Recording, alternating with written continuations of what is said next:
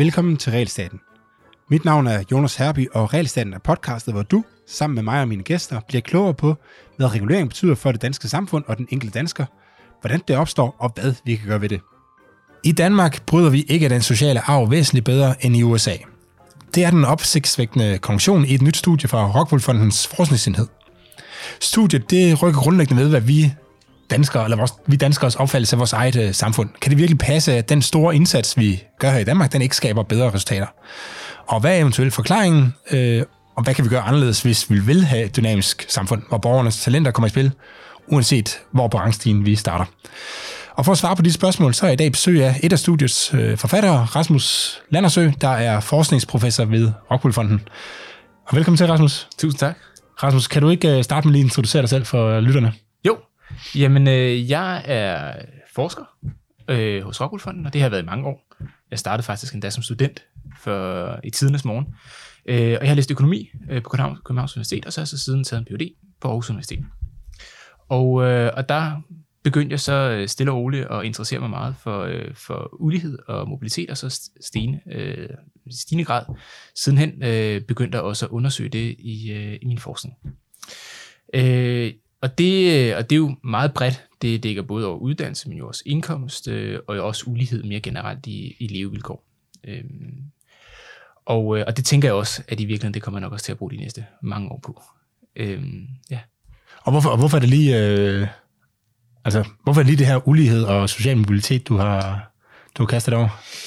Jamen, som jeg nok også kommer til at tale om øh, lige om lidt, så, øh, så er det jo en af de store, øh, store spørgsmål i forhold til, at, at det, er jo, det er jo nok. Altså selvom vi nogen kan ligge til højre, og nogen kan ligge til venstre på et politisk, øh, politisk skala, så er alle jo i en eller anden grad enige om, at det med, at der er nogle børn, der bliver født med muligheder, som andre ikke har, jo grundlæggende kan være uretfærdigt eller være en udfordring. Så det kan jo være en af de store, store problem, problemer og problematikker, som et samfund står overfor.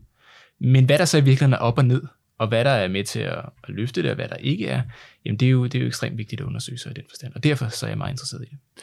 Inden vi... Øh... Inden vi går i gang med dit studie, eller jeres studie, så, så studiet lavede du sammen med James Heckman, som fik Nobelprisen i to tusind og tyve. Og det, det er relativt sjældent, jeg snakker med folk, der arbejder sammen med, altså tæt sammen med, ja. øh, altså til første gang, kan jeg sige det som det er, ikke? hvordan, altså, hvordan er det?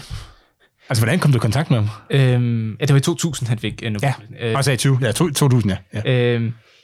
Jamen altså, jeg kom sådan set i kontakt øh, ved ham gennem, øh, at jeg læste en P H D i Aarhus, hvor han så øh, var en del af en styregruppe til, til Trygfondens Børneforskningscenter, da det blev nedsat, som så kom til at ligge på Aarhus Universitet. Mm. Og der kom jeg så i kontakt med ham, øh, og øh, kom så over at besøge ham under min P H D, eller besøge University of Chicago under min P H D. Øh, og så startede vi med at arbejde sammen derfra, og så blev jeg færdig, og vi fortsatte samarbejdet, osv., osv., osv., Øhm, og man kan sige, hans arbejde har jo langt hen ad vejen, også igennem tidligere, været formet af både jo økonometri, altså statistiske mm. analyser og modeller, men også en, en stor interesse i arbejdsmarkedet og uddannelse. Øhm, og, og specielt jo også, hvorfor det er, der er nogen, der ikke klarer sig godt det der. Øhm, og det har jo også lidt over til, altså så i de senere år, analyser af det, der nu bliver kaldt sådan noget non-cognitive skills, øh, altså sociale færdigheder osv. Og, og det her med tidlige indsatser for børn, og mm. der er sikkert mange, der har hørt om det her med Hickman-kurven, med det skal man skal se tidligt osv. Og, og, øhm, og alt det her relaterer sig jo virkelig til, til, til mulige i hvert fald indsatser, også velfærdsindsatser, som vi har i Danmark. Mm. Og, og derfor er han jo også meget interesseret i, øh, i Danmark som sådan, fordi at det jo også er, som han siger, det er et, et laboratorium i virkeligheden, fordi at mange af de ting, man, man tænker som værende barriere, eksempelvis i U S A, er jo sat ud af spil kvæg velfærdsstaten, altså offentlige udgifter til skoler, er jo mere eller mindre de samme alle steder. Selvfølgelig er der kommunale variationer, men jo slet ikke, som man ser det andre mm. steder. Øhm, og lige til den, altså sundhedsvæsenet osv. Øhm, universiteter. Uni- universiteter for den sags skyld, ikke? Mm. Og, og ja, og, og listen kunne jo bare blive ved øh, over den næste times tid. Mm. Øhm, og, og ja, Så det, men, men det vi jo så også øh, ret hurtigt fandt ud af, øh, når vi så kiggede på, på data, det var jo, at selv hvis vi så i forhold til, hvem der var, der fik en ungdomsuddannelse, hvem der ikke gør, øh, som der var analyser i U S A, og hvor ulig det var, øh, også på tværs af, af indkomstgæld der. Så når man så så på Danmark, så var det jo svært i virkeligheden at se forskel. Altså ikke, at det nødvendigvis var præcis ens, men, mm. men, Men hvis man fik to stykker papir, så skulle man tage det land, der var U S A, og det land, der var Danmark, så var det svært lige at pinpointe i, i, i udgangspunktet. Og det gav os jo blod på tanden i forhold til at så se, jamen, jamen er det så sådan mere systematisk, øhm, og hvordan kan det være, og, og, hvad, øh, og hvad betyder det så i virkeligheden? Jeg, jeg kan forestille mig, at en af de ting, der også, altså grund til at sådan ser Danmark som laboratorium, det er også, at vi har jo altså helt utroligt gode data ja, det er klart, øh, for det, de her ting, ikke? Det, det er klart, og det er selvfølgelig også, altså man kan sige, at at det danske registerdata, som vi har, det er jo i virkeligheden, at hver gang vi er i kontakt med, med det offentlige system, så bliver det registreret, og det er jo så, hvad det er uddannelse, eller det er indkomst og skat, og så videre. Så det bliver simpelthen registreret, det har vi jo så igennem nu mange årtier indsamlet. Og ikke nok mm. det, så har vi jo alle sammen et C P R-nummer, så det kan alle sammen kobles til et C P R-nummer, så, så, så vi kan unikt se, jamen, hvem er det, der har hvilken uddannelse, hvilken indkomst, og hvilke forældre har de, hvilken indkomst og uddannelse har de. Det er selvfølgelig alt sammen anonymiseret, mm. så, så man kan sige, når jeg sidder og kigger på individer, så er deres personlige I D jo bare A B C syvogfyrre tre femoghalvfems ja. X Q eller sådan et eller andet. Ikke? Så det er jo ikke sådan, at jeg kan sidde og se på, på min nabo og på, på os to. Men, men det kan vi simpelthen se for hele befolkningen over mange, mange årtier. Og det giver jo en unik mulighed for netop at se på den her ulighed, og hvordan den formes over livet og over tid. Mm. Og det er altså... Og det er Det er vildt mange ting, man kender. Jeg har selv rodet en lille smule med det, da jeg selv var forskningsassistent, men altså, det er jo vildt mange ting, man kan, kan se. Jeg prøvede på så at finde, altså, finde sådan nogle familiemønstre i forhold til, øh, og vi, vi så på noget med, om, om, virks, altså, om familier, de øh, finansierer sådan nogle opstartsvirksomheder. Og der kan man jo se nogle, altså, nogle vilde historier i virkeligheden i nogle af de her data her. Øh, altså med folk, der har fået fjorten børn med ti forskellige kvinder og sådan noget. Ikke? Men, så, det, så altså, alt det her, det ved... Altså, det, er, det er registreret på, øh, på borgerne i Danmark, ikke? Hver eneste gang, vi har været i kontakt med det offentlige, så er det, så er det blevet skrevet ned et eller andet sted, og, og vi kan så se, hvilken sygdom vi har haft, hvilken indkomster vi har haft, hvilken uddannelse vi har taget, hvilken, ja, nærmest hvilken busbilletter vi har købt, ikke? Det kan man selvfølgelig ikke helt, men, men man kan se rigtig, rigtig meget, ikke? Og, det, og det, er jo, det er jo en meget, altså det er jo meget anderledes end i U S A, hvor... Øh, hvor det kan svært nærmest at opgøre, hvor mange der bor i landet, ikke? Øhm. Jo, øh, altså nu begynder mm. man også i U S A jo mm. i de seneste år også at have registerdata på den måde, men det, det der stadig gør lande som Danmark unikke i forhold til data er også, at vi kan kombinere det på så mange måder. Altså nu, nu nævnte du, da vi snakkede lige om forældre og børn, men vi kan jo så også se på nabolag eller skoler, så specifikt sige, jamen, altså, hvem er det, vi bor sammen med, ikke bare i en husstand, men rundt omkring os? Eller hvem er det, vi går i skole sammen med? Eller hvem er det, vi arbejder sammen med? Så på den måde på kryds og tværs, kan, og det, det, det muliggør jo nogle analyser øh, af, må man sige, lidt mere komplicerede sammenhæng, end det man så ellers umiddelbart kunne gøre andre steder. I, øh, du, du har lavet forskellige, du har faktisk lavet flere studier, ikke kun med Heckman, men også med, med to andre kollegaer, øh, som, som alle sammen handler lidt om det samme, altså med social mobilitet og øh, social arv og sådan noget. Og hvordan, kan du prøve så at fortælle lidt om, hvordan, eller måske skulle jeg tage udgangspunkt i jeres seneste studie, så hvordan, altså hvordan, hvordan definerer I ligesom social arv? Hvilken, hvilken parameter bruger I til at måle det? Jamen altså i virkeligheden, så kan man sige, det kan jo, det kan jo defineres på rigtig mange måder. For det første, så kan hvilket outcome vi kigger på, altså er det indkomst, er det så at sige markedsindkomst, altså den indkomst vi får før vi betaler skatter eller modtager overførselsindkomster, er det disponibel indkomst efter vi så at sige altså har betalt skatter, fået overførselsindkomst, mm. eller er det uddannelse, eller er det helbred og så videre. Så på den måde kan, kan det variere i forhold til hvilket, hvilket outcome vi kigger på. Øhm, og svarene varierer også meget kraftigt i forhold til hvilket outcome man kigger på. Så i forhold til... Sådan, altså svarene i forhold til, hvor, ja, hvor kraftige ja, ja. sociale arv er. Ja, ja, okay. øhm, og, øh, og så samtidig så kan man sige, så selve den statistiske analyse kan også øh, variere. Altså, hvordan vi stiller spørgsmålet. Ser vi social arv eller social mobilitet som andelen, der klarer sig bedre end sine forældre? Eller mm. er det den generelle sammenhæng, hvor nogen kan gå op, og nogen kan gå ned? Eller, eller handler det om den relative position i samfundet? Altså, er jeg blandt de rigeste ti procent, eller blandt de fattigste ti procent, mm. og hvad er mine børn så? Øhm, eller er det absolut termer, tjener jeg over et eller andet beløb, eller gør mine børn det? Så det, det, det, kan, det, kan, det kan anskues på mange måder. Øhm, og svarene kan også variere det af. Generelt set, i de sammenhæng, som vi så har kigget på, og det, det jeg også tænker, vi, vi kommer til at tale om lidt senere her, det, det er jo, at, at der er svarene mere eller mindre de samme, uagtet hvordan man vinder og drejer det, og hvordan man stiller spørgsmålet. Så, altså inden vi snakker om opadgående mobilitet, dem der klarer sig bedre mm. deres forældre, eller vi snakker om det generelle sammenhæng mellem indkomst eller uddannelse, og for, mellem forældre og børn og sådan noget. Så det er ikke det, der sådan, som sådan varierer. Men der, og det er sådan, i virkeligheden en af de spørgsmål, Heckman og jeg så stillet i vores allerførste studie, øh, det var, at, at, øh, at generelt set, når man så ser på indkomstmobilitet, det vil sige, hvor meget af de forskelle, vi ser i indkomst blandt børnegenerationer, en generation i dag, det kan være os, øh, og vores jævnaldrende, hvor meget det kan forklare sig af vores forældres indkomst. Mm. Øh, hvor man jo generelt finder, at der er de skandinaviske lande, der er der en meget stor mobilitet, det vil sige, det er en meget lille andel af vores forskel, der kan forklare sig af vores forældre, øh, og omvendt er mobiliteten lavere i lande som U S A. At der handlede en stor del af forskellene mellem Danmark og U S A, så i det her tilfælde i virkeligheden om måden, man opgjorde indkomst på. Så det vil sige, hvis vi så på eksempelvis lønindkomst rent, og ignorerede, at der var nogen, der var selvstændige, og nogen, der har kapitalindkomst og alt sådan noget. Øh, eller hvis vi ser på disponibel indkomst, det vil sige, efter vi har modtaget overførselsindkomst, hvis man gør det, og ja. omfordelt og så videre, mm. så er der meget stor forskel mellem de to lande. Men hvis vi derimod ser på markedsindkomst, så er forskellen meget mindre. Og man kan næsten endda, hvis man bare ser på et simpelt mål som, som Gini-koefficienten, altså det her mål for... Altså hvis du siger markedsindkomst og disponibel indkomst, så er det... Ja, markedsindkomst, det kan man sige, det er... lønindkomst, men også hvis jeg er selvstændig som en indkomst derfra, eller hvis jeg har kapitalindkomst, altså, men uden at jeg, vi tæller overførselsindkomster med, og uden at vi har trukket skat fra. Så, når vi ser så på, det er jo i virkeligheden i fravær af en stat, øh, på en grund. Ja. Hvor mange penge vil du så have? Ja, ja i, i virkeligheden det. Ikke? Øhm, og øh, og der, der er landene meget tættere på hinanden, end man udenbart lige skulle tro. Og man kan, altså i virkeligheden, hvis vi ser på bare sådan noget, et simpelt mål, eller ikke simpelt, men et mål, som de fleste nok har hørt om, altså det her med Gini-koefficienten, mm-hmm. altså et mål for uligheden, der gør det samme sig jo i virkeligheden gældende, at, at hvis vi ser på Gini-koefficienten for, for Danmark og U S A i markedsindkomst, så er der en forskel på omkring femten procent eller sådan noget, så, uden at lige må hænge op på, om det er fjorten, femten eller, eller sytten. Ja, ja, men, det er så, så. Men hvis vi så ser på, altså efter omfordelingen for skatter og overførsler, så er forskellen på omkring, altså tæt på hundrede procent, altså, så, så er det jo to forskellige verdener. Så man kan sige, at, at inden omfordelingen, så er der mindre forskel, end der er efter. Og det er jo sådan set det samme, vi så fandt, når vi så på, på, på mobiliteten i forhold til indkomstmobiliteten.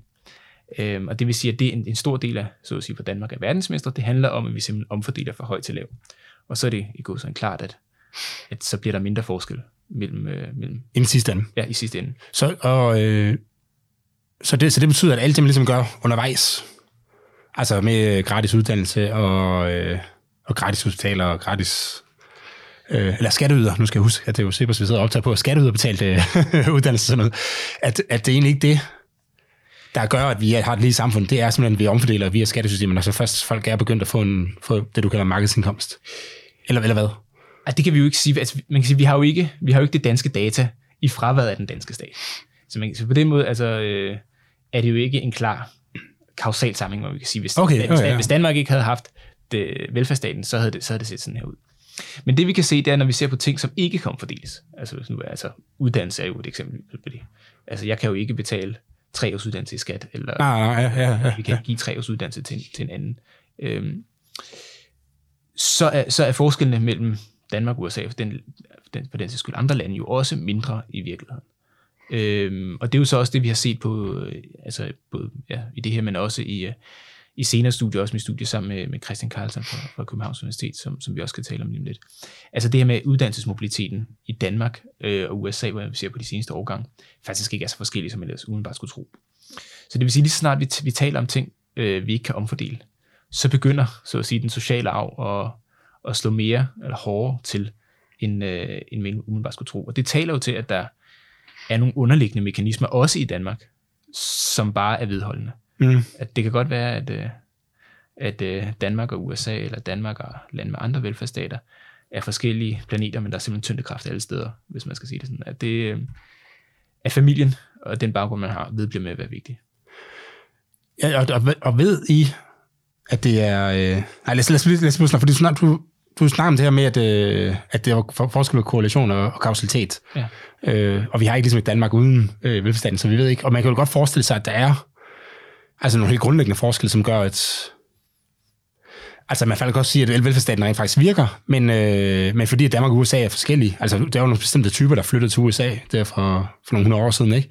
At, at det simpelthen er det, der gør, at jamen, vi har sådan en velfærdsstat, der så for, at vi har et mobilt samfund, og de har en anden type beboere, som gør, at de har et mobilt... Eller, eller den opnår en vis mobilitet eller sådan noget. Eller, eller hvad tænker du? Ja. Jo, altså jeg, jeg, tror, jeg tror, det er svært at sige, at der er sådan en, en, en meget stor... jeg ved ikke, man skal sige genetisk, eller, eller et eller andet øh, sindstilstandsselektion, altså, der, der driver de store forskelle. Men det er klart, at fordi man kan, altså, vi kan jo, hvis vi tager Danmark som eksempel, kan vi jo godt finde på mekanismer, der kan trække den ene vej, og mekanismer, der kan trække den anden vej, osv. Altså, det kan være, at overførselsindkomster på den ene side kan enten være med til at hjælpe hjælpe personer, der, der ikke har penge nok til at, at eksempelvis at komme ind på uddannelse, hvis vi snakker om S U. Men det kan selvfølgelig også være på den anden side, der er noget med incitamentet til at tage sig en uddannelse, der så altså, bliver lavere. Øhm, og hvilken vej det så præcis går, eller om det bare tilfældigvis så lige øh, øh, så at sige går ud med hinanden, mm. øh, og så videre, og så videre, og så videre. Og, og man kunne fjerne en parameter, uden at også fjerne den anden, og så regne med, at der ikke vil ske ændringer til, til, til, til den overordnede sammenhæng i social arv. Så det, det kan vi jo ikke sige. Altså, altså I er ikke, I er ikke været den, der vurderer de konkrete politikker. Nej. I ser samfundet som helhed. Ja, det, ja. Det, og det, ja, og det kan man sige, det er jo, det er jo jeg ved ikke, om man skal sige desværre, men, men det, er jo, det er jo det vilkår, når du ser på, på studier af, af social mobilitet generelt set, mm. som de jo har. Øhm, det vi lidt kan kigge på, også øh, i det studie, som, øh, som jeg har lavet med om sammen med Christian Karlsen der fra, fra K U, om, øh, om den sociale arv i uddannelse over det tyvende århundrede i Danmark, det er, at vi kan faktisk se omkring uddannelsesreformer, og hvordan det ændrer sig. Så der kan vi komme lidt nærmere på det, øh, i hvert fald inden for Danmark, og så se, jamen, hvordan spe- med specifikke uddannelsesreformer rykker de så ved den, øh, ved den sociale arv i uddannelse. Øh, så det, det er det tætteste, vi kan komme på, men ellers så er det jo brede sammenhæng, og så må vi jo så sige, okay, så er det så det, det tal, vi får for den sociale arv, eller, eller i Danmark, øh, og kan der så være nogle mekanismer nedenunder, som vi kan undersøge nærmere, som kan tale for eller imod det. Øh, ja. øh, jeg synes, vi ligesom begynder at snakke om, hvorfor, altså hvorfor der måske kan være de her ting, så hvad, altså, hvad, hvad snak, altså hvilken størrelsesorden snakker vi om? Øh, har du nogle tal, du ligesom kan hælde ud af ærmet her og sige, hvad, altså, hvad er sandsynligheden for, at hvis du ligger i top ti procent, at så dine børn også kommer til at ligge i top ti procent på indkomstskalaen? Altså, så kan du prøve at give sådan en, en idé om, hvor store, altså, store effekterne er. Jamen, jeg kan sige, at... Ikke lad os tage noget andet indkomst. Lad os tage uddannelses, eller altså nogle af dem, der ikke kan omfordeles. det. Øhm, jamen, altså, man kan sige, hvis, hvis vi prøver sådan, i sådan det mest brugte mål mm. øhm, for, for social arv, det er simpelthen, hvor man siger på uddannelseslængde øh, for børn, og uddannelseslængde, årsuddannelse for, for forældrene. Og så ser hvor mange, hvor mange procent, så at sige, af forskellene blandt børnene kan forklares af forskel blandt forældrene. Mm. Og der, der for de seneste årgange i Danmark, altså, som så er årgangen født i slutningen af firserne, fordi de er jo dem, der er gamle nok til, at vi så kan følge dem til enden af deres uddannelsesspor øhm, i dag, øhm, at der er, det, der er det tæt på halvdelen af de forskelle, som vi kan se, øhm, der så kan faktisk kan spores tilbage til deres forældre. Hvor i, hvis vi går tilbage til årgange, som så er født i midten af halvtredserne, så er det så ned omkring tredive procent, under tredive procent i virkeligheden. Det vil sige... Altså en, ja, kan sige, en stigning over de sidste tyve til femogtyve år på, øh, på i hvert fald halvtreds procent i andelen af, af, af, hvad kan man sige, af uddannelsen, der kan forklares af forældrene. Så det, okay, så, det, okay så, så i halvtredserne? Ja, for årgang født i halvtredserne og tresserne, der var det i under tredive procent af de forskelle, vi så mm. for de årgange, der blev født der. Så der var stor mobilitet? Ja, der kunne Eller relativt stor, ja. ja. Så der var en stor mobilitet, og det er jo også, hvis vi altså, ser internationalt osv. Så, så indførte man velfærdsstaten i løbet af tresserne? Nej, det, det, kan, det kan man jo ikke sige, at, at det er det eneste, der er sket. Nej, nej, nej, nej, det ved jeg godt. Der er sket en masse andre ting også med verden, men det, men det er rigtigt. Og det, det, der jo så virkelig nok er det, det, det er virkelig paradoksale, det er jo, at, at alle de politikker, som, som jo så også, hvis man studerer dem, en for en for en, altså der er masser af studier af, jamen, hvad, hvad er effekterne af børnehave og, og så videre, og hvem løfter det så i forhold til, til deres færdigheder. Der finder man så det oftest af børn for, for mere udsatte hjem, der bliver løftet, eller... andre politikker, og hvordan virker de, at hele den velfærdsstat, der bliver rullet ud, og så at sige... Universel, ja, altså en universel velfærdsstat. Og, ja. og, og jo, jo burde løftes specielt i bunden, at det faktisk i den årrække, hvor vi ser det meget, meget store fald i, øh, i den sociale mobilitet i, i uddannelse, øh, blandt andet jo så. Og det, okay, kan, der, der, der tror jeg, at vi er nødt til lige at fortælle... Altså, hvad, hvad er det, der sker der? Ja, det kan være, at jeg skal, i virkeligheden lige skal tage et skridt tilbage, så starte med at fortælle om undersøgelsen. Mm, øh, ja. Så det, det Christian og jeg har gjort, det er, at vi har kigget på årgange født fra starten af det tyvende århundrede, og så op til, til slutningen af det tyvende århundrede. Øhm, og for årgangen født, hvad kan man sige, fra nitten hundrede, slutningen af nu, nitten halvtredserne fremad, der kan vi så koble dem og deres forældre via registerdata, så der kan vi se alle, øhm, altså alle børn, der blev født i Danmark. For de tidligere årgange, der skal vi så bruge spørgeskema-data, fordi der havde man jo ikke registerdata. Men under alle omstændigheder... Så der er spurgt ind til, hvad deres forældres uddannelse var? Ja, sådan det er jo så, ja. Det er så nogle, nogle historiske spørgeskema, der er indsamlet. Okay, okay. Øh, altså tidligere hen. Det, ja. Dem, der er blevet født i nitten ti, de er jo ved at... Altså, kan man sige... Ikke at være... De er svære at spørge nu, men ja, man det, kunne måske godt spørge børnene, men... Det, fair nok, yes. Det også... øh, under alle omstændigheder, det man kan se, det er, at Danmark går for at være et land, hvor der er en meget lav uddannelsesmobilitet, altså hvor der er en stor social arv uddannelse, øh, for årgange født i starten af det tyvende århundrede til for årgang født fra nitten fyrre cirka frem efter, at der falder den sociale arv meget, meget, meget, meget kraftigt. Og så når den så at sige lavpunktet, det vil sige med den største mobilitet, for årgang født omkring nitten tres, og så stille og roligt begynder det at gå opad igen i den sociale arv, for så til de sidste femten tyve årgange, og stige meget kraftigt igen, øh, sådan så at niveauet af den sociale arv i uddannelse for årgangen født i slutningen af firserne, altså i virkeligheden er tilbage på det samme niveau, som man så i, i starten af fyrrerne. Okay. Selvfølgelig så kan tage den gennemsnitlige uddannelseslængde for årgang født i firserne og fyrrerne meget forskelligt, men hvis man ser på generelt det her med, hvad er, hvad er øh, sammenhæng mellem forældres og børns uddannelse, så, øh, så er, er, det, er det slående, slående ens der. Og nu er min økonomiske historie ikke sådan øh, helt up-to-date, men så vidt jeg husker, så var der eller så, så var der syv års skolegang, for, specielt for landbefolkningen, ikke? Ja. Øh, før en verdenskrig i hvert fald. Jeg ved ikke helt præcis, hvornår det blev ændret. Og det er så det, man får et eller andet tidspunkt gjort universelt, og nu gætter jeg, om det er det. Ja, altså det, hvor vi ser det første store spring øh, for årgang født, altså i starten af fyrrerne og frem, det er netop det her med, at der var to forskellige skolesystemer i Danmark. Der var landskolen, og så var der byskolen. Og byskolen, det var, altså fra sit pædagogikken, som jo også var en anden dengang, skoler, som man kender det i dag. Mm. Hvor landskolen, det var sådan noget med, at der var færre undervisningsdage, og der var flere, klasse, flere klassetrin, altså der var store børn og små børn. Øhm, og, øh, og så skolen, den endte i virkeligheden efter syv år. Øhm, og det man så ser, det er, at da landskolen så blev nedlagt, øhm, der, det gør den i nitten otteoghalvtreds ved skolereformen der, altså så er der bare et kæmpe... Og bliver lavet om til en slags byskoler i stedet for? Ja, i virkeligheden. Altså, ja. så, så, så skolen bliver bare, altså skole i Danmark bliver bare skole. Ja. Øhm, altså, at der sker et kæmpe øh, spring i uddannelse øh, i landområder specielt. Og det gør jo, at mange af de børn, der kom fra, øh, fra, fra hjem, hvor, hvor forældrene kun havde syv års skolegang, at de nu kommer op og får ni års skolegang, eller endda en ungdomsuddannelse. Og det hænger selvfølgelig også sammen med, med, man kan sige, den anden industrielle revolution, vi har i Danmark, med at mange arbejdede i landbruget og ikke gjorde det længere, osv. osv. Så, så, så det er selvfølgelig en del af en større fortælling her. Men, men under andre omstændigheder, altså, det der kæmpe spring, der sker i uddannelse, specielt, eller som jo så er drevet af bunden i virkeligheden, mm. at det gør, at den sociale arv i uddannelse falder ekstremt kraftigt, altså løftet i bunden. Og det sidste spring, man så ser, så at sige, det sidste nyk ned i den sociale arv i uddannelse. Det er, det er så, når ni års skolegang blev gjort obligatorisk, hvilket det så gør i, i skolereformen i tooghalvfjerds. Og det er så der, fordi årgangen født omkring nitten tres, at man så ser det laveste niveau af den sociale arv i uddannelse. Og, og, når, og når du siger det der, så altså, der snakker vi så ikke kun grundskole, men det, men det betyder også, at de går videre for en erhvervsuddannelse, eller hvad det nu hed dengang. Ja, altså, ja, t- ja. Fordi det er klart, at de bliver mere lige i... Ja. Altså, de får mere uddannelse. Det bliver mere lige grundskoleniveau. Ja. Men jeg går ud fra, at man, også, man kigger på de videre. Ja, altså det vi øh, faktisk kan se, det er ved, ved otteoghalvtreds-reformen, altså det, der handlede mellem land og by, at, der, øh, at vi kan også se på, for eksempel, hvordan de klarer sig til, til de her øh, I Q-tests, man, man tager til øh, session. Og der var enorme forskelle mellem land og by inden da. Men som uddannelsessystemet bliver det samme, så forsvinder de her forskelle mere eller mindre. Så det vil sige, det var altså et, altså et, et meget stort løft, ikke bare i formel uddannelse, så det er ikke bare et stempel på et stykke papir, mm. men, men også i reelle færdigheder, også i forhold til det, man sådan kan tænke som værende en adgangsbillet til arbejdsmarkedet, ja. Efter, så at sige, landbruget og adgangsbilletten til, til videre uddannelse osv. Det samme kan vi så ikke se helt omkring tooghalvfjerds-reformen. Men det er klart, at, at det giver et løft også, altså der er nogen, der også fortsætter videre, øh, ja, så det er ikke bare, kan man sige, det mekaniske i syv til ni år, det er også det, at der er nogen, der, der kommer til at fortsætte videre. Men, men man kan sige, hele hele den her del omkring børn, der så er født i midten af det tyvende århundrede, at der er fællestrækket, at det, der er sket løftet i bunden.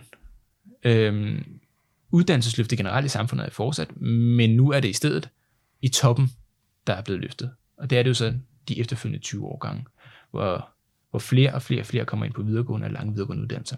Og andelen på videregående og lange videregående uddannelser har nærmest ligget konstant de første to tredjedel af århundredet, og så er det først efterfølgende, at, at det begynder at stige til det niveau, vi kender i dag. Så, så, så, så forstår du rigtigt, hvis du siger, at forskellen det er, at da man lavede altså skolereformen der, der fik man, der var der nogen, altså dårligt stillet, som sagde, nu skal I op på niveau med de øh, velstillede. Eller de, de er ressourcestærke. Øh, jeg tror faktisk ikke helt, jeg forstår forskellen, for det er ikke bare det samme, man gør. Er det ikke det samme, man gør, når man så siger, at nu skal, alle have en, eller nu skal flere have en videregående uddannelse? Er det, er det ikke fordi, man siger, at der er nogen ressourcestærke, der får en videregående uddannelse, dem så også gerne have nogle af de ressourcesvage til at, jo, man kan at sige, tage. Eller? Altså alle, dem, der drev løftet i uddannelse i midten af det tyvende århundrede, det var dem, der kom fra, fra forældre, der havde meget lav uddannelse selv. Dem, der driver løftet i uddannelse, eller har drevet det over de sidste tyve år, det har været i stigende grad ved dem, der kom fra, øh, fra hjem, hvor forældrene selv havde en relativt lang uddannelse. Mm. Så det vil sige, at vi er gået fra, at at dem, der fik længere uddannelse, end de tidligere havde gjort, det var dem, der kom fra lavt uddannet hjem. Det vil sige, at forskellen blev mindre, så at sige, mobiliteten blev større, til så at det er det modsatte, der har gjort sig gældende over de sidste cirka tyve år. Okay. Øhm, eksempel, det kan være, at... at så fordi, fordi jeg synes, altså, jeg synes, politikken lyder en lille smule af det samme. Altså, det er, at du har, nogle, du har en grundskole, og nu siger du, at du vil gerne give alle mulighed for at få en, en lang grundskole, altså en niende klasse, ikke? Øh, og det, det, det virker så, tyder det på. Øh, og, men når man så gør det samme i det videregående uddannelse, så, så virker det ikke i forhold til at så reducere den sociale arv i hvert fald. Når man kan sige, at, at der ligger jo en masse, en masse, altså et af det gratis, øh, så at sige, men, men der ligger selvfølgelig en masse barrierer i at skulle tage videre uddannelse, som, som ikke er lige. Og det er jo, det er jo virkelig der, hvor vi så begynder at tale om, om, om de underliggende mekanismer. Mm. At, at vi kan jo godt sige, at det hele, det er uafhængigt af forældres indkomst. Altså, om du skal tage dig en universitetsuddannelse eller ej, det, det koster ikke flere penge, øh, eller du skal ikke have mere op i lommen relativt set i forhold til, hvor meget du tjener, hvis du kommer fra et velstillet hjem, eller hvis du kommer fra et fattigt hjem. Men der er en masse adgangsbilletter, der ikke har noget som sådan med dine forældres indkomst at gøre. I hvert fald ikke direkte. Mm. Og det er jo eksempelvis, altså, har du de nødvendige færdigheder til at tage dig en uddannelse? Mm. Hvordan har du klaret dig i skolen? Og det vi kan se, det er for eksempel... Og det adskiller sig fra grundskolen, hvor man ligesom har taget udgangspunkt i, at alle skal kunne, yeah. kunne være med på en eller anden måde. Ja. Yeah. Øhm, og det vi kan se eksempelvis, det er, hvis vi ser på årgangen født i nitten otteoghalvtreds og nitten otteogfirs. Og prøv at kigge på det her til session, hvor vi tager de her I Q'er, testscore, der minder om I Q, øh, testscore, og så forældrenes baggrund, at der er det bare de præcise samme sammenhæng. Så det vil sige, over en halvtreds-årig periode, med alt, hvad der har været af skolereformer og løft og udbyggelse, udbygning af, af, jeg ved ikke hvor meget, at der er underliggende i forhold til, hvordan hvordan uligheden i færdigheder er, alt efter hvilken familiebaggrund du har, der, der ligger det altså meget, meget fast.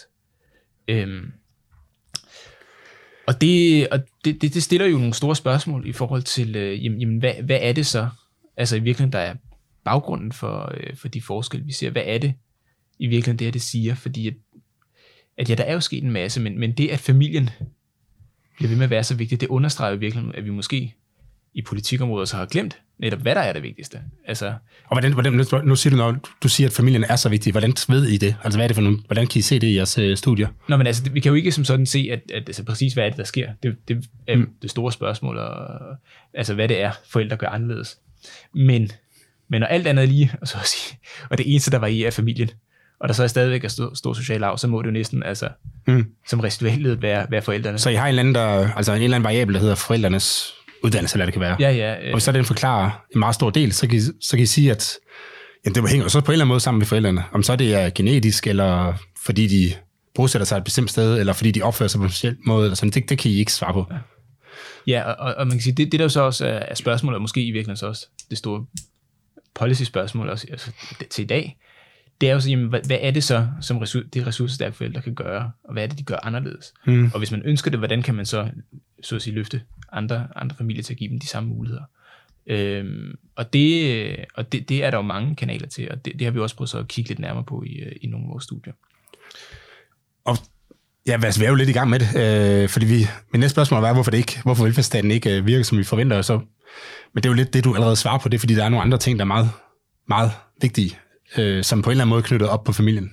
Ja, altså jeg tror, at, at det det, som... Altså, og det er jo ikke bare i Danmark, men det er jo altså, noget, man har fundet i mange studier øh, rundt omkring, det er, øh, og, og på mange områder, at, øh, at det kan godt være, at dem, der har de største eller de mest gavnlige effekter af, af et tilbud, det kan være universelt adgang til dagtilbud, eller det kan være en bestemt type skoler, og så videre, at det er dem, der kommer fra de mest udsatte hjem.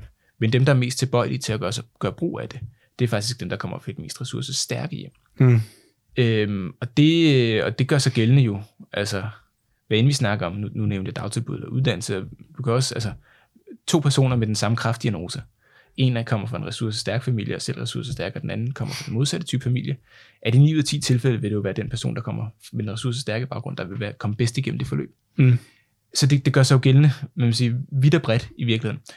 Og jeg tror, at den første erkendelse, vi nok må gøre os, hvis, hvis vi vil gøre noget ved det her, det er jo i virkeligheden, at, at det er sådan, det hænger sammen. Altså, så, så, så hvis vi siger, at nu er det, nu er det lige for alle formelt set, så reelt set, så er det det altså ikke. Så er det dem, der har de bedste forudsætninger, der er bedst til at komme igennem det, og der er bedst til at navigere i, i, i de muligheder, der er. Og det, og det kan vi jo se øh, både i forhold til skoler, hvem der er, der kommer ind på hvilke skoler, hvem der, øh, hvem der kan komme ind på videregående uddannelser, øh, hvem der, hvilke børn der er, der holder ved i de videregående uddannelser, mm. og så videre, ikke falder fra os. Ja. Ja, lige inden vi gik i gang med at optage, der nævnte du øh, det her studie fra Københavns Universitet, hvor de kigger på, øh, eller hvor, hvor de ser på effekten af så inddelt skoledistrikter anderledes. Så hvis man har en skole, der har mange øh, ressourcesvage børn, så kan det være, at man prøver at ændre skoledistriktet, så man får flere ressourcestærke børn, eller forældre er det virkelig, ikke? Ind på den skole der. Men at det, som det studie viser, er, at forældrene, de på en eller anden måde finder ud af det der, ikke? Altså, de, de omgår intentionerne i politikken i virkeligheden, ikke? Jo, og det, det er jo et rigtig godt eksempel på, ja, på netop det, vi lige har talt om, at det er det, jeg har, det, skal du sige, det er et tidligere afsnit, og jeg kan ikke huske, hvad nummer det er, men det er, øh, ja. Det hedder noget med stort med skoledistrikter. Ja, øhm. Men det er, er et rigtig, rigtig spændende, rigtig spændende studie. Øhm. Ja, men det illustrerer jo i virkeligheden, altså, altså jeg ja, netop min pointe med, at, at det kan godt være, at, at der er tusind forskellige måder, som de ressourcestærke forældre, nu i det her eksempel med skolerne, gør det på. Øhm, men, men på en eller anden måde, så, så, så vil de ressourcestærke alligevel finde en, en måde at omgå det på. Mm. Øhm, så man kan sige, at, at deres børn får det, det bedste alligevel. Og det, det kommer til at lyde hår, meget hårdt, men, men altså alle, alle vil jo det bedste for deres børn, ikke? Og, øhm, og, og det er jo bare endnu et eksempel derpå. Og det, og det er vigtigt at huske på også, altså, når, når man laver politik, at, at det er jo det, er jo det, det objektiv, som forældre sidder med. Mm. Øhm, at det er jo de færreste, der vil, der vil være idealister med deres børn, når det kommer til stykket. Jeg kan fortælle en, en sandfærdig historie, som, øh, uden at gå for meget detaljer, så var det et barn, der havde nogle problemer. Og øh, forældrene, som var ressourcestærke, reagerer ved, at de læser altså alle de diagnoseskemaer, der findes, øh, for at finde ud af, hvad Altså, hvad er det her? Altså, jo, de, de, de, i virkeligheden tager det sagen i egen hånd, ikke? Og så undersøger, hvad det er. Øh, så inden de ligesom mødes med kommunen første gang, eller med systemet første gang, der er de jo rigtig godt klædt på, og de ved stort set hundrede procent, hvad barnet øh, fejler, og hvilke muligheder det ligesom er, og hvad systemet kan levere og sådan noget, ikke? Hvor man kan forestille sig, at en, altså, en der var mindre øh, bogligt mindet, altså vil møde op på, på flad fod øh, ved kommunen og sige, okay, jeg ved ikke, hvad jeg skal gøre, øh, kan I hjælpe mig? Og, og, og så er det ikke svært at forestille sig, at man har bedre mulighed for som ressourcestærk at navigere sig igennem, og så få den hjælp, man nu engang mener, at barnet har, har behov for, ikke? Jo, jo, men præcis. Øh, og det vil bund og grund bare det, det fungerer på, ikke? Ja, netop. Altså, og det vi kan se også, altså, altså, som vi så også er begyndt at kigge nærmere på, øh, det er netop også det her med flyttemønstre, og, og hvem er det, der bor hvor. Øh, og det vi kan se, det er, at, at, øh, at familier, altså hvis vi nu tager København her som eksempel, så inden vi får vores første barn, så bor vi alle sammen man siger, tæt på hinanden. Altså, det kan godt være, at der er nogen, der som mere bor på Østerbro, og nogen, der primært bor på Nørrebro og så videre, men det er trods alt relativt, relativt tæt på hinanden. Mm. Men ligesom, altså, man befærder med at studere, og så... Øh, ja, eller, så eller ja, jo, jo, men de fleste, man kan sige, hvis vi tager København, der er jo netop både studerende, øh, ja, ja. lange videregående uddannelser, der er også øh, folk, der ikke øh, studerer videre og så videre. Øh, men, men jeg kan så se lige så snart, at, øh, at vi så nærmer os fødslen af det første barn, så begynder vi bare at, at spredes for alle vinde, så at sige. At, øh, at dem, der har mange ressourcer, de flytter til områder, ikke nødvendigvis i København, det kan jo sagtens være til forsteder, mm. hvor, øh, hvor andre med mange ressourcer bor. Øhm, og det, man kan sige, og den spredning... Den de, stod, de flytter til de gode nabolag. Ja, den sige, spredning, den, den, ja, den topper ligesom, eller den, den når sit leje, når det første fødte barn skal starte skole. Og så går vi sådan set fra at være en, en del af en by, hvor, hvor alle bor sammen, mere eller mindre, til at vi bare er spredt fra alle vinde. Øh, når, når børnene skal til at starte. Mm. Øhm, og det, det, det er jo et eksempel igen på, altså det her med, med at så, så flytter vi efter vores ressourcer, øhm, fordi det kan godt være, at folkeskolen er ens, øh, i, øh, i hvert fald på papiret, men det er klart, at det er jo ikke ens i forhold til, til hvilke andre elever, der går på skolerne osv. Og, øhm, og der, der, der, der flytter vi jo efter, hvad, hvad vi mener er det bedste for vores familie, det, det man gerne vil have for sin, mm. sin familie.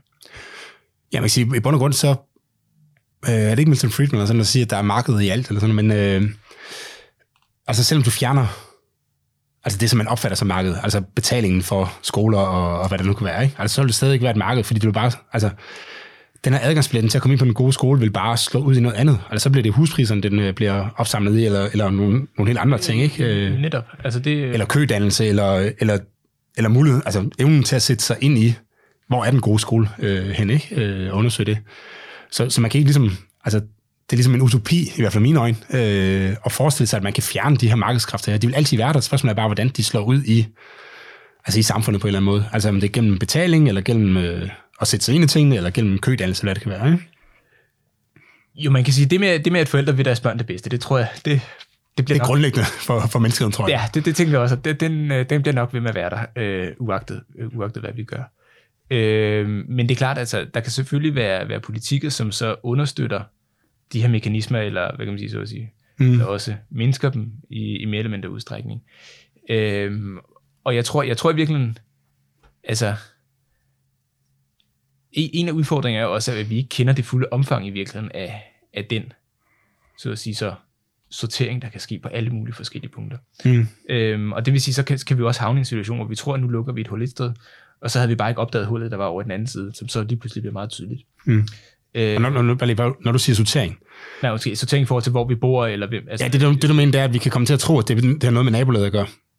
Men i virkeligheden, så er det fordi, at det er ressourcestærke mennesker, der har, altså det, det er for, fordi, der bruger altså ressourcestærke forældre i virkeligheden, og de flyttede dertil, altså sorterede sig selv på en eller anden måde, ikke? Jo, jo, jo netop, altså, ja, ja undskyld, det, det var lidt indforstået, men ja, altså det her med, med at, at hvor vi bor, øh, og hvem vi omgås, øh, eller det, det kan jo for sind, altså nu talte vi jo tidligere om det her med uddannelsesmobilitet, og de videregående uddannelser, at, at, øh, at hvis, altså, hvis vi ikke kender det fulde omfang i forhold til, hvad er det, der gør, at ressourcestærke, eller børn fra ressourcestærke familier, øh, kan klare at så bedre på, i uddannelsessystemet. Men hvis vi ikke forstår det ordentligt, så er det også svært, så at sige, at få lavet løftet for alle andre mm-hmm. øhm, i, tilstrækkelig, i tilstrækkelig grad. Øhm, og det vi jo kan se så, altså det er jo, at desværre, så, så har vi i hvert fald ikke formået at gøre det indtil videre.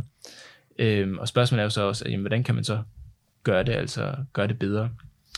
Øhm, og lige sådan, altså nu en anden måde, som vi jo så taler om, det er det her, hvem der går i skole sammen, og, øh, altså, og vokser op sammen. Øh, og, og ja, og det er jo også, altså, Øhm, der tror jeg, der tror jeg også bare, altså vi først nu er ved at forstå vigtigheden af det, af den, af det, af det skel. Øhm, og netop også det her med, jamen, hvordan, hvordan er udviklingen i forhold til, jamen, hvem bor hvor, og hvem flytter hvorhen.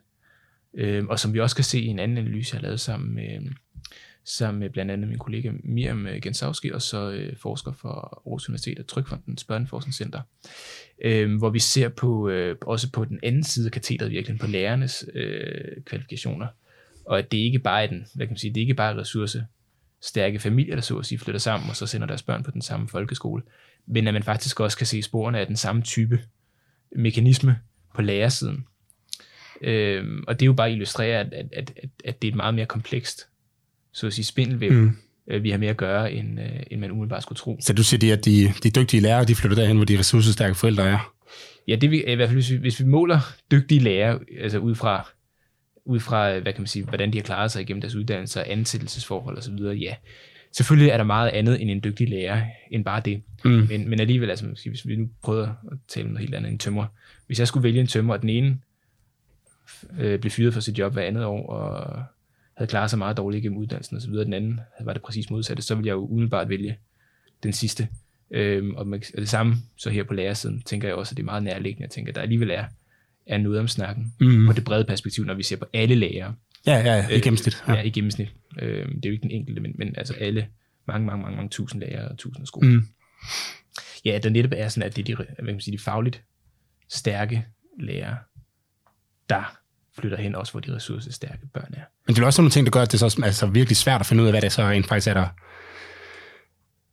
Altså når du siger, at det er noget, der knytter op på familien, fordi hvis det hele, altså, hvis det hele skyldes, at alle de ressourcestærke, de samler sig i samme sted, så er det svært at sige, forestille mig, så er det svært at sige, om det skyldes forældrene, eller om det skyldes, at de bor, altså om det skyldes naboerne, eller om det skyldes læreren. Øh, for det er lige tre ting, vi snakker om, ikke? Ja. Fordi de klumper sig sammen. Jamen det er rigtigt. De er med at klumpe sig sammen, ikke? Så vi ved ikke, det, det kan være svært at adskille, hvad det er. Øhm. Jamen, jamen det er det ekstremt, altså. Og, øh, og det er jo også, altså, i virkeligheden, nu startede du med at spørge om det her med, med kausalitet og, øh, eller, eller korrelationer, når vi snakkede om, øh, om mobilitet, øh, eller social arv, og, og, og hvordan vi opgør det. At det er jo derfor, det er så svært at, at tale om, om, man kan sige, årsagssammenhæng eller kausalitet, fordi det, det er jo altså tusinder, og er der tusinder af ting, der hænger sammen og spiller mod hinanden, ikke? Mm. Øhm, så, så jo, altså, og der er lavet masser af studier, hvor man ser på én mekanisme, der bliver ændret. Øhm, hvor man kan sige, at så laver vi lige pludselig om på, øh, på forældrenes uddannelse. Det er der for eksempel, hvis man ser på forældre med forskellige uddannelsesbaggrund på tværs af skolereformer, kunne det være. Mm-hmm. Øhm, altså, så så hvad, er, hvad er vigtigheden af forældres uddannelse i forhold til børnenes uddannelse? Det er der lavet studier i. Og lige sådan er der også lavet studier af, af eksempelvis hvordan påvirker, påvirker omgangskredsen hinanden i skolen, eller er det, at der er nogen, der jeg vil sige, er meget, har meget, meget udfordrende adfærd, eller nogen, der er rigtig dygtige. Hmm. Det er der også lavet studier i, men, men man kan sige, det hele i et sammenkog, det, det er selvfølgelig noget andet. Øhm, men det, man kan sige, det er jo, at, at alle forskellige parametre er vigtige. Hmm. Øhm, både kvaliteten af lærerne, kvaliteten af, hvem du vokser op sammen med, øh, og, så også, og så også dine forældre.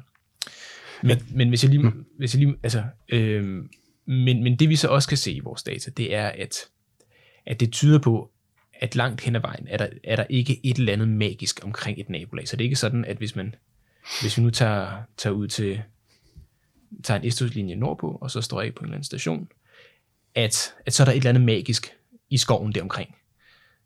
Sådan er det ikke. Altså det er i høj grad udgjort af de familier, så hvis vi tog det nabolag og flyttede firs kilometer mod vest, og placerede det der med de samme personer, og den samme skole, og så videre, og så videre, så vil det være det samme. Så det, det er ikke et eller andet, altså der, der er noget magisk middel i, mm. i, i grundvandet et eller andet sted. Øhm, at det er, det er gjort op af de mennesker, der bor der. Mm. Øhm, og den, så at sige, så sortering i forhold til, hvem der flytter hen hvor. Du lytter til Realstaten. I, øh, I forhold til det med, hvad, hvad for nogle ting, der virker, og hvordan, hvordan man undersøger det. Man kan også godt for, altså, man kan også godt forestille sig, at man finder ud af det. Okay, uddannelse, det virker. Vi kan lave et eller andet, hvis vi, øh, vi kan gøre en eller anden, en eller anden uddannelsesreform, som øh, tyder på, at vi så vil kunne få minimere nogle af de her sociale, den her, noget af den her sociale arv. Men så kan man godt forestille sig, at hvis man så laver det, at så vil folk begynde at reagere på det. Altså bosætningsmønstre, hvad det nu kan være, som, som i virkeligheden så på lang sigt vil, vil fjerne den her effekt igen. Øhm, altså lidt af alt det her, vi er jo inde på med de her skoledistrikter her, at hvis man siger, når vi kan se, at hvis vi får flere til at gå i den her, altså flere ressourcestærke til at gå i den her skole her, jamen så vil vi, øh, så, så vil det gavne de andre elever. Lad os bare sige det der konklusion, ikke? Øh, og så laver man om skoledistrikter, og så kan det virke på kort sigt, fordi man så får fanget nogen, der ligesom, de har bosat sig, og de her børn, der går alle mulige forskellige steder, og øh, de er ligesom knyttet til, til det område der. Men, men når, så, når der så er gået ti år, så mangler man ligesom den gruppe af forældre, som skulle have flyttet ind normalt, øh, fordi de har så valgt at bosætte sig et andet sted, fordi de er på en anden øh, skole. Så, der, så på den måde er det jo svært, selv hvis du finder et resultat, at sikre sig, at det så også gælder på, på lang sigt, når, når, når samfundet ligesom kan tilpasse sig igen. Jamen det, det, det er du ret i. Altså, altså der er jo et eksempel på, øh, fra U S A, hvor man jo har, altså netop har haft, eller just stadig har, de er utrolig store, utrolig store raceforskelle også i forhold til, hvem der går i skole, hvor, og mm. hvor uligheden jo også i forhold til de økonomiske ressourcer til skolerne jo er bundet op omkring øh, ejendomsskatter. Så det vil sige, at, at, at det også er meget ulige.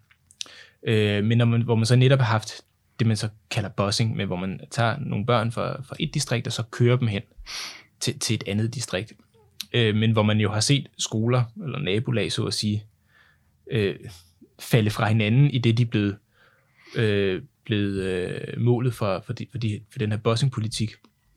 Og så er de ressourcestærke forældre faktisk bare ad over, trukket sig ud, og så flyttet et andet sted hen, der så er blevet det nye ressourcestærke sted. Mm. Så, så ja, det, det... Omvendt er der så også studier, der har fundet alligevel gavnlige effekter øh, for de, de børn, der så bliver kørt øh, derhen. Så det er selvfølgelig så, altså så begynder det at blive et politisk spørgsmål, så, så, så, så hvem er det vigtigst, øh, at, altså hvor meget vil man så at sige betale for, at der er nogen, der bliver løftet øh, i forhold til andre. Øhm, og hvor vedvarende skal de løft være, og skal det være noget, man så gentager igen? Ja, det kan nemt blive sådan en konstant jagt på, øh, på effekter, når man siger, ikke? Jo, men man kan sige, at verden og samfundet ændrer sig jo også. Altså, mm. altså, et er selvfølgelig, at, at nu var der så uddannelsesreformer i bunden i midten af det, af det eller undskyld, der løftede bunden i... Øh, i midten af det tyvende århundrede, men, men samfundet har jo også bare ændret sig markant øh, efterfølgende på en måde, som man nok ikke lige kunne have forudset. Og igen ændrer det sig så nok også over de næste fyrre år. Mm-hmm. Øh, så, så, så, så selvfølgelig skal der jo laves ændringer, også i, i vores verden og vores, vores måder. Er der nogle af de ting, som, som du har stødt på i din, øh, altså din forskning, hvor du skal pege på? Fordi en ting er, at altså, den konkrete ting kan have nogle... Altså et konkret indgreb, for eksempel S U, kan have både nogle positive og nogle negative effekter, som så ender med at opveje hinanden. Øh, men man kan også kunne forestille sig, at en politik, som har en positiv effekt, og en anden positiv politik, som har en negativ effekt, og dermed ender med at opveje hinanden. Altså, er der så nogen, hvor du tænker, at man altså hvor du kan se, at man simpelthen har lavet noget forkert. Altså man har gjort noget, som man troede ville løse et eller andet problem. Jeg, jeg, når jeg holder oplæg, bruger jeg tit øh, det her Sommersville, tror jeg det hedder. Så du, det er sådan en mentorordning, vi lavede tilbage i trediverne, øh, hvor man lavede sådan en randomiseret forsøg, og så fik nogen mentor koblet på. Og de senere analyser viste sig, at de klarede sig dårligere på alle, altså på syv forskellige parametre, som var det, de målte på, ikke? Øh, som endte med at gøre de her børn en, en, en bjørnetjeneste i den oprindelige forstand. øh, men er, men er, der sådan nogle, er der nogle af de ting, du sådan stødt på? Nej, altså, at, for det første så kan man sige, at i Rockwool Fonden, der kommer vi ikke med politikanbefaling mm-hmm. sådan, på den måde. Øhm, så øh, så det, det vil jeg helst ikke gøre mig til dommer over, men, øhm, men, men jeg tror, at der er masser af politikker, der ikke virker efter den hensigt, man har. Øhm, at øh, hvor, og jeg, jeg tror jo virkelig, at, at generelt set, hvis vi prøver at tage også uddannelsessystemet, som, som det er, så... Øh, med S U. Altså jeg kan huske, at, at Dørs kom med en analyse for jo snart mange, mange år siden, ikke, som viste, at, at S U var den eneste regressive øh, overførsel i, i, øh, fra, fra den offentlige, mm. offentlige side. Man regressiv, der mener du, den primært går til de rigeste. Ja, det, det ja går, den øger uligheden i virkeligheden. Ja, den går til dem, der, der har en høj livstidsindkomst, mm-hmm. øh, i, i, hvor alle andre overførselskomster i virkeligheden har den anden vej rundt. Øh, men, men, men ja, selvfølgelig så, så kan man sige omvendt, så kan det jo hjælpe nogle øh, fra, fra lave kår ind på, på en uddannelse. Og at, at det så opvejer det så det, at, at den så at sige så er regressiv. Mm. Øhm, eller også så kan man sige, kan det jo være, at det generelt sørger for, at der er flere, der tager sig en, en lang videregående uddannelse, og det, det måske er positivt. Og opvejer det så også det, altså man kan sige, der er en masse politiske afvejninger af det. Men man kan sige, at, at det er jo et eksempel på noget, hvor jeg ikke tror, at, at man kan sige, den... alligevel at den, den samlede effekt er, er noget, som, som alle som sådan er, er bevidste omkring. Øhm, og lige sådan, hvis vi prøver at se på udgifter til uddannelsessystemet som sådan, så kan man også sige, at, at det jo selvfølgelig er børnehaven lige for alle, og det er jo også noget, hvor der, altså, der er for politisk fokus, at, at der er så og så mange udgifter, hvis man skal have børn i børnehave i England eller mm. andre steder, men, men, men der er stort set ingen brugerbetaling i Danmark.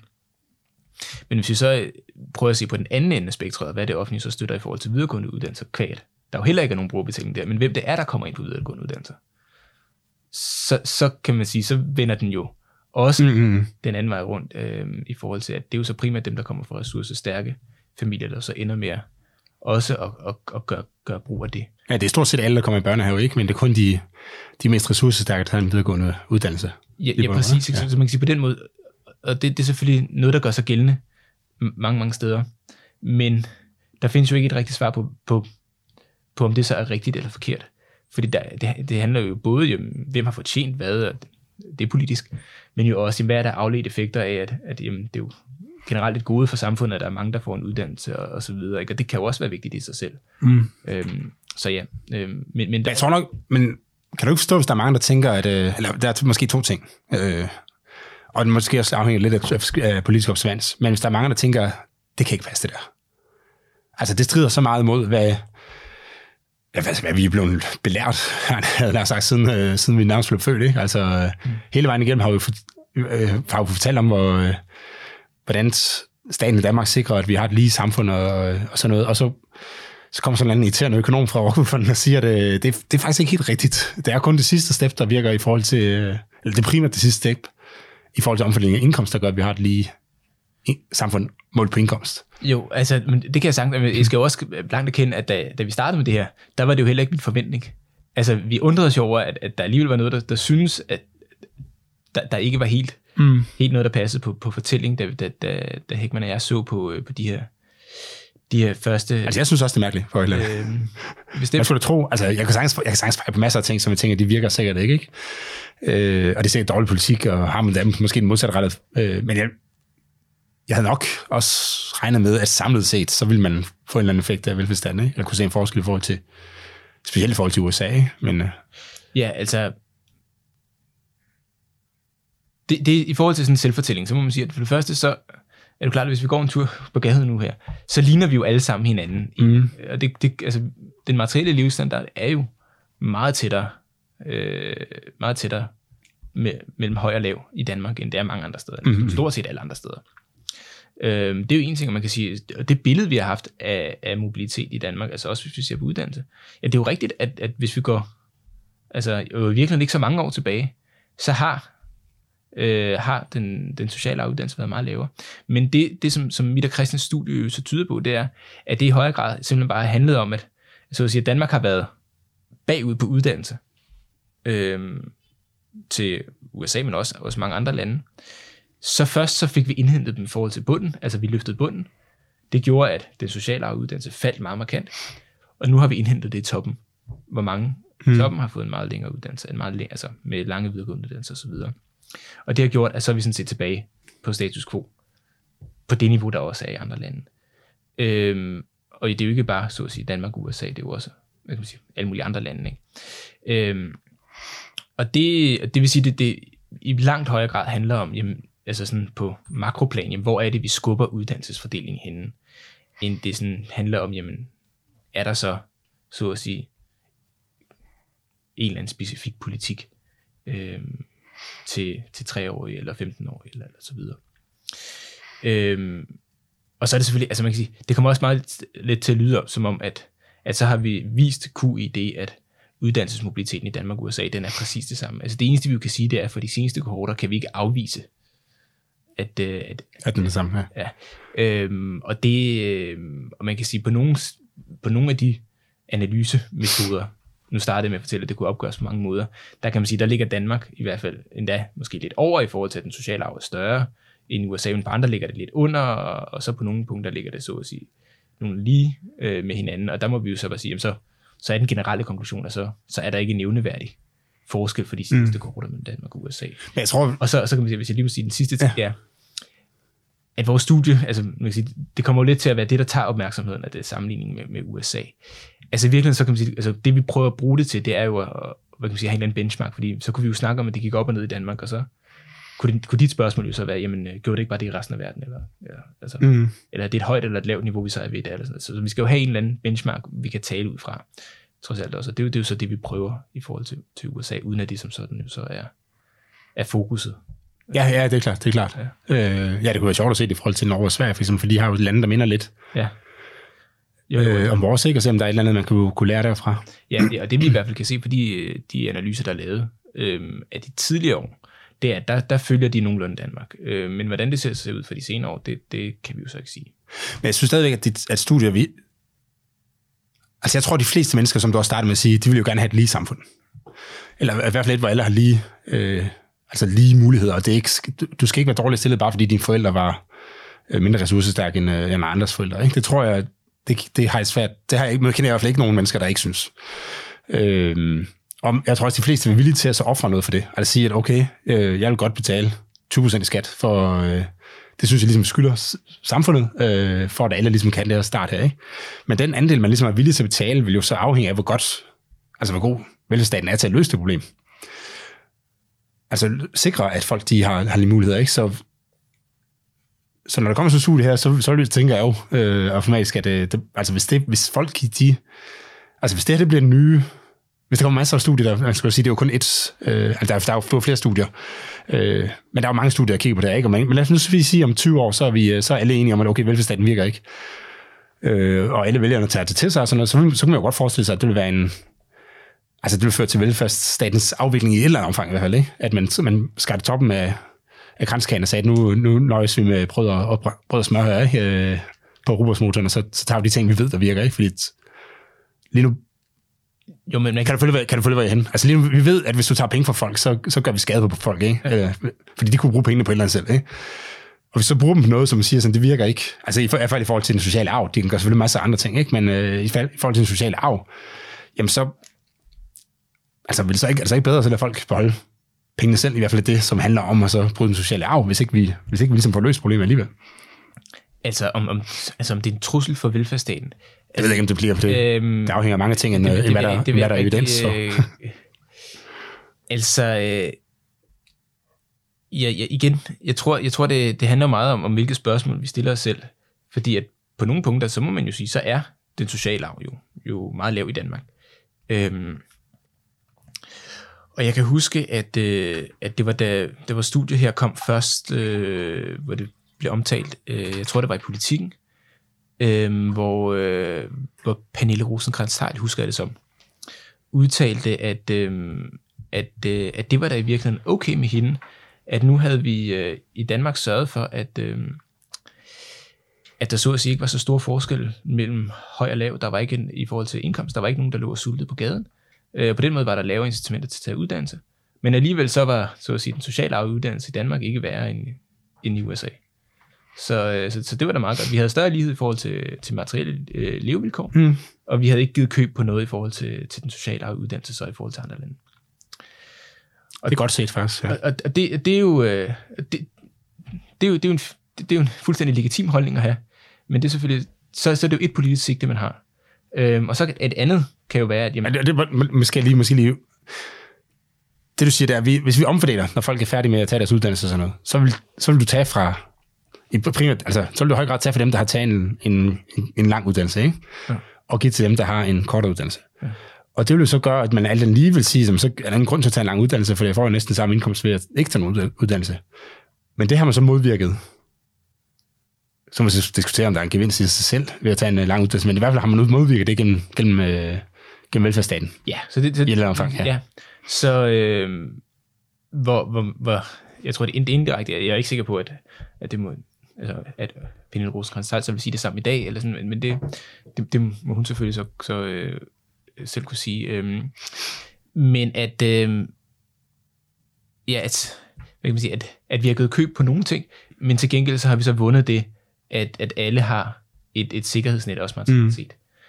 Mm. Øhm, men det er jo i virkeligheden, så er det jo argumentet for mange af de ting, vi også gør, ikke? Jo, og man kan sige, er det, når man... Og det var bare i forhold til, til, til det der med, at mm. det, det sådan underminerer troen på velfærdsstaten og så videre. Altså man kan sige, med, med de briller, så, så er det jo i virkeligheden, så at sige, det modsatte, jo, jo sådan. Så det, det er klart, det, det kommer jo lidt an på, hvilke, hvilke forventninger, hvilke sigte det er, vi har. Fordi du kan selvfølgelig have det modsatte. Er det ikke nok med, at der skal være større materiel øh, lighed, der skal også være sådan, at det skal være lettere at være din egen lykkesmed, så at sige. Mm. Øhm, uagtet hvilken baggrund de har også i forhold til, til uddannelse. Øhm, ja.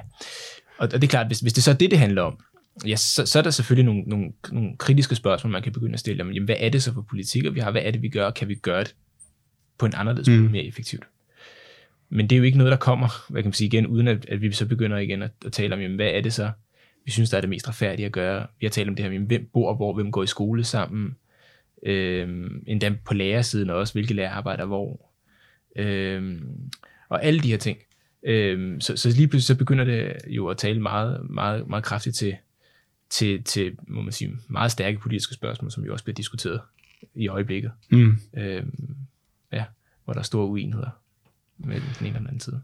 I øh, et sidste spørgsmål, som jeg godt lige kunne tænke mig, at vi drøfter en lille smule om, der er, I kigger på sådan nogle, øh, altså I kigger jo på uddannelse og indkomst, og, altså de der målbare ting, ikke? Ja. Men i virkeligheden så handlede livet vel ikke så meget om det. Altså det handler jo om, øh, ja, det er godt, det er et meget dybt spørgsmål, som måske ikke lige kan så op her, men, øh, men, men I måler ikke ligesom på meningen med livet, og hvor, hvor, altså det, som økonomer kalder nytte og sådan noget. Det er jo ikke de tal, man måler på, så, så kan man sige noget om, eller har du nogen fornemmelse for, hvordan, altså, hvordan den mobiliteten er på der? Jamen altså, det er jo virkelig øh, en af de ting, som, som vi har arbejdet på, at, øh, fordi det, du har jo helt ret i, at, at netop, altså hvis vi nu tager indkomst som, som eksemplet, så når vi snakker om indkomstmobilitet, så tager vi indkomst, som, som vi tjener det, eller har tjent, mens vi var i midten af trediverne, og så taget vores forældre og set, jamen, hvad tjente de så, da de var i midten af trediverne, og hvad var så sammenhængen mellem det? Øh, men det er klart, at, at for det første, så kan man sige, så er der jo meget andet af livet, end den portion, hvor du er i midten af trediverne. Mm-hmm. Øh, men der er jo også meget, meget andet af livet, end, end bare din indkomst. Øh, øh, og, det, og det, vi prøver også at kigge på, det er, jamen, hvordan kan man så virkelig få et mål for, hvordan, øh, hvordan mennesker værdisætter deres egen, både humankapital, øh, så hvor meget den så at sige er værd. Hvis jeg skulle gå ned i en forretning og og pille ned fra hylden, hvor meget skulle jeg så betale for den? Mm. Øhm, eller, så at sige, min generelle, min generelle nytte, faktisk, øh, set over mit liv, øh, ud fra det, ud fra det liv, jeg har. Øh, både i forhold til den familie, jeg har, den familietype, jeg har, øh, men også i forhold til, jamen, sikkerheden i det liv, jeg har. Nogen kan jo gå fra at være i beskæftigelse til at være ledig, til at være beskæftigelse til at være ledig fra år til år til år, andre bliver aldrig ledige og så videre. Nogen bliver skilt, nogen gør ikke, nogen får mange børn, nogen gør ikke. Og så prøve at få kædet det sammen på tværs af, på tværs af livet i virkeligheden, og så se, jamen når vi så ser på sådan et fuldt livstidsperspektiv for en person, og den nytte, så at sige, som den person så kan forvente at have, eller har. Mm. Og så prøve at kæde det tilbage til forældrenes tilsvarende. Jamen, hvordan er sammenhængen sådan så? Og det vi sådan set kan se, det er, at jo længere perspektiv, og jo mere omfangsrigt vi begynder at lave den her analyse, og begynder at kigge på, på livet som sådan, øh, og hvad det er, der er vigtigt, og hvad det er, der ikke er vigtigt, så øh, jo større synes den sociale arv faktisk. Så det vil sige, at jo mere, jo mere af det, vi hælder ind, som ikke har noget at gøre med, lige hvor mange penge har vi i dag, og kan det omfordeles, og kan det ikke omfordeles, og så videre, og prøve at kigge mere bredt, desto større synes faktisk den sociale arv er. Men er det, altså betyder det, at de har, betyder det nødvendigvis, at de har dårligere liv? Fordi folk har ofte forskellige præferencer, ikke? Øh, det er altså nu, ja, nu, hvis du har en familie, som, som har været lønmodtager, som arbejder på slagterier, og som har haft det fint med det, øh, og deres børn, de får også et lønmodtagerjob, og eller sådan et uforholdet job, hvad jeg vil, det vil sige. Ikke? Øhm, altså, så er det jo ligesom den måde, som de har set deres forældre løbe op på, og det, godt, og det kunne godt være den måde, som man tænker, at det her, det er det gode liv. Jeg skulle eddermame mig ikke sidde på sådan en kontorstol, ligesom Jonas gør og sådan noget. Så selvom man så måler, at øh, jamen, der er en øh, høj, og de lever deres liv lidt, som deres forældre gør, ikke? Øhm, og der er så en høj, så finder jeres data, at øh, jamen, der er en høj øh, social arv her, men er det nødvendigvis noget skidt, fordi at de, de vil jo gerne leve deres liv på den måde, fordi det har de set, det fungerede for deres forældre, og de mener selv, de har haft en god barndom og sådan noget. Og jeg vil gerne leve mit, mit liv, ligesom, lidt ligesom mine forældre har gjort og sådan noget, fordi, at, ja, fordi det synes jeg fungerede, og det, jeg ved ikke, hvorfor det er sådan, men altså, det kan være både genetisk, men også bare fordi man måske har haft erfaringer med det, ikke? Så, så kan vi, så kan vi, så, så vidt kan vi sige, at det her det er noget skidt, altså for den brede del af befolkningen. Der er selvfølgelig nogen, der kan sige, at det, det er nok ikke sjovt, hvis du bliver misbrugt af dine forældre og sådan noget, men... Men altså, men det, det er jo et, et både rigtig vigtigt, men også et ekstremt komplekst spørgsmål. Mm. Altså, altså, hvor går grænsen så? For det er jo rigtigt, at, at ja, altså, vores børn vokser jo også op, altså, og, og bliver for, for formet deres interesser af at lytte til, hvad forældrene snakker om, og synes, at, at, at det er spændende. Altså, de fleste børn, hvis forældre, der er Brøndby-fans, er nok også selv Brøndby-fans, og ligesom mm. F C K-fans. Og, og det, det er jo... Det er fred være med dem. Ja, ja, ja, ja fred, fred være med det, ikke? Øhm, øh, Og så, øh, så, så hvad kan man sige, hvad er så de, øh, hvornår bliver det så at sige for meget? Øhm, og det, det bliver jo langt, altså lynhurtigt et meget, et meget subjektivt svar, der kommer på det spørgsmål. Altså man kan sige, den, den korte version af, af det ene, det er jo, at vi kan jo se, at nogle ting, der kan de fleste godt blive enige om, at, at, at det ikke er godt kriminalitet. Mm-hmm. Altså det, det, det er bedre ikke at begå kriminalitet, end det er at begå kriminalitet. Ikke? Det er også bedre at have et godt helbred, end et dårligt helbred. Øhm, så er det selvfølgelig, at begynder vi alligevel at sige, okay, så kræver det jo så også, at du har en vis adfærd i forhold til, til sundhed og ryge og drikke og spise osv. Der kan jo igen være individuelle forskelle i forhold til, hvor meget vi, vi så er villige til at, til at gå på kompromis med det. Men alligevel så, så helbreder også, så man kan sige, at man kan se nogle, nogle, nogle alligevel konsekvenser i forhold til social arv, som går ud over uddannelse og indkomst, hvor vi så kan sige, at det, mm. det, det, det er bare subjektivt, der kan vi, altså, hvor det begynder at være på, på ting, som vi alle sammen kan blive enige om er, er vigtige, for at kunne have et godt liv. Altså du kan, du kan leve et sundt og langt liv. Du, ikke, du bliver ikke kriminel. Du kan selv stifte en familie, og, og så videre. Øhm, og der kan man sige, der, der, der, der er den sociale arv i Danmark også stigende, og der, der er der jo også store skel på tværs af det, vi har talt om i dag. Øhm, men det er klart, at, at, at hvis du siger, at er det bedre at være læge, end at være tømrer, eller, altså, altså det er det jo ikke i sig selv. Mm. Øhm, I forhold til sådan noget med sammenhæng. Det er kun den enkelte for det her, ikke? Jo, jo, præcis. Ikke? Øhm, Og de fleste tømrer vil nok hellere være tømrer, end være læger og omvendt. Øhm, men, men man kan sige, der hvor, hvor det måske så begynder at være alligevel noget, man kan tage videre også i forhold til problemet, i forhold til social arv og, og velfærdsstat generelt set, om, om vi skal gøre noget ved det, det er jo, hvis, hvis nogen kan vælge på alle hylder, og andre kun kan vælge på, på bestemte hylder, mm. så kan det godt være, at nogen vælger, så at sige, altså, jeg vælger altid den ene hylde til højre, men jeg kunne også godt have valgt den venstre hylde, hvis jeg havde lyst til. Øh, hvor andre er tvunget til at vælge den ene hylde, øh, så kan man sige, så, så begynder det jo at være et problem, fordi så er det jo givet på forhånd, øh, i hvert fald hvad, hvor nogen lander. Så kan det godt være, at jeg kunne vælge frit, men, men, men så er det givet for. Der er det i hvert fald nemt at kigge, kigge bagud i historien, ikke? Og så sige, at der var det i hvert fald ikke frit. Altså både opdelt på køn, men også i forhold til, hvad dine forældre var og sådan noget. Ikke? Der kunne du ikke bare sige, at jo. Nu vil jeg gerne være læge, fordi din far han var altså smed, så du skal også være smed, ikke? Eller hvad det nu kan være. Ikke? Så. Jo, jo, bestemt. Øh, men, men altså, man må sige, at at i forhold til, altså, altså som vi også har talt om det, i forhold til, til uddannelse og så videre, Så, så når der er barrierer i uddannelsessystemet, hvilket der jo er, altså, altså selv sagt i forhold til, at det kræver alligevel nogle, nogle færdigheder, både faglige færdigheder, men jo virkelig også, altså man kan sige mere sociale færdigheder, for at kunne, kunne være vedholdende og holde ved og, mm. og så videre, og gennemføre et studie frem for at, at, at falde fra. Øhm, ligesådan, at det, det kræver en anden type færdigheder at blive, øhm, at blive eksempelvis nu selv smed eller tømrer eller sådan. Det er klart, der, der kan det godt være, at det ikke er de boglige færdigheder, men der er selvfølgelig nogle, nogle færdigheder i forhold til, til, til at kunne lave det arbejde øhm, også. Øhm, og vi kunne finde på andre typer af erhverv, hvor det måske mere var kreative færdigheder, der var vigtige osv. Mm. Men, men, men, men det kræver færdigheder ligegyldigt, hvor du, hvilken type øh, af, af job og uddannelse, du går ind i. Øhm, og der er bare meget, meget stor forskel stadig. Øhm, og, og det er forskel, der starter meget, meget tidligt. Og dem er der ikke rigtig blevet rykket ved. Mm. Øhm, og så kan det godt være, at det hele så at sige, er blevet åbent for alt formelt set, men reelt set, så må man sige, så gør de her forskelle. Og de barrierer, der så indirekte er gennem det, alligevel, at der er meget store, øh, meget store barrierer i, i forhold til, hvem der har muligheder for hvad. Rasmus, det tror jeg, det bliver sidste ord. Øh, medmindre du har et eller andet, du lige tænker, der, skal, Nej, der er vigtigt for at bragt banen. Jeg tænker, vi har været vidt omkring. Ja, det, det har vi. øh, jeg læser lige et, et, et, et, et enkelt afsnit op fra jeres øh, nyhedsbrev øh, som afslutning. Øh, der er markant ulighed i Danmark, når man ser på den familiemæssige baggrund gennem livet.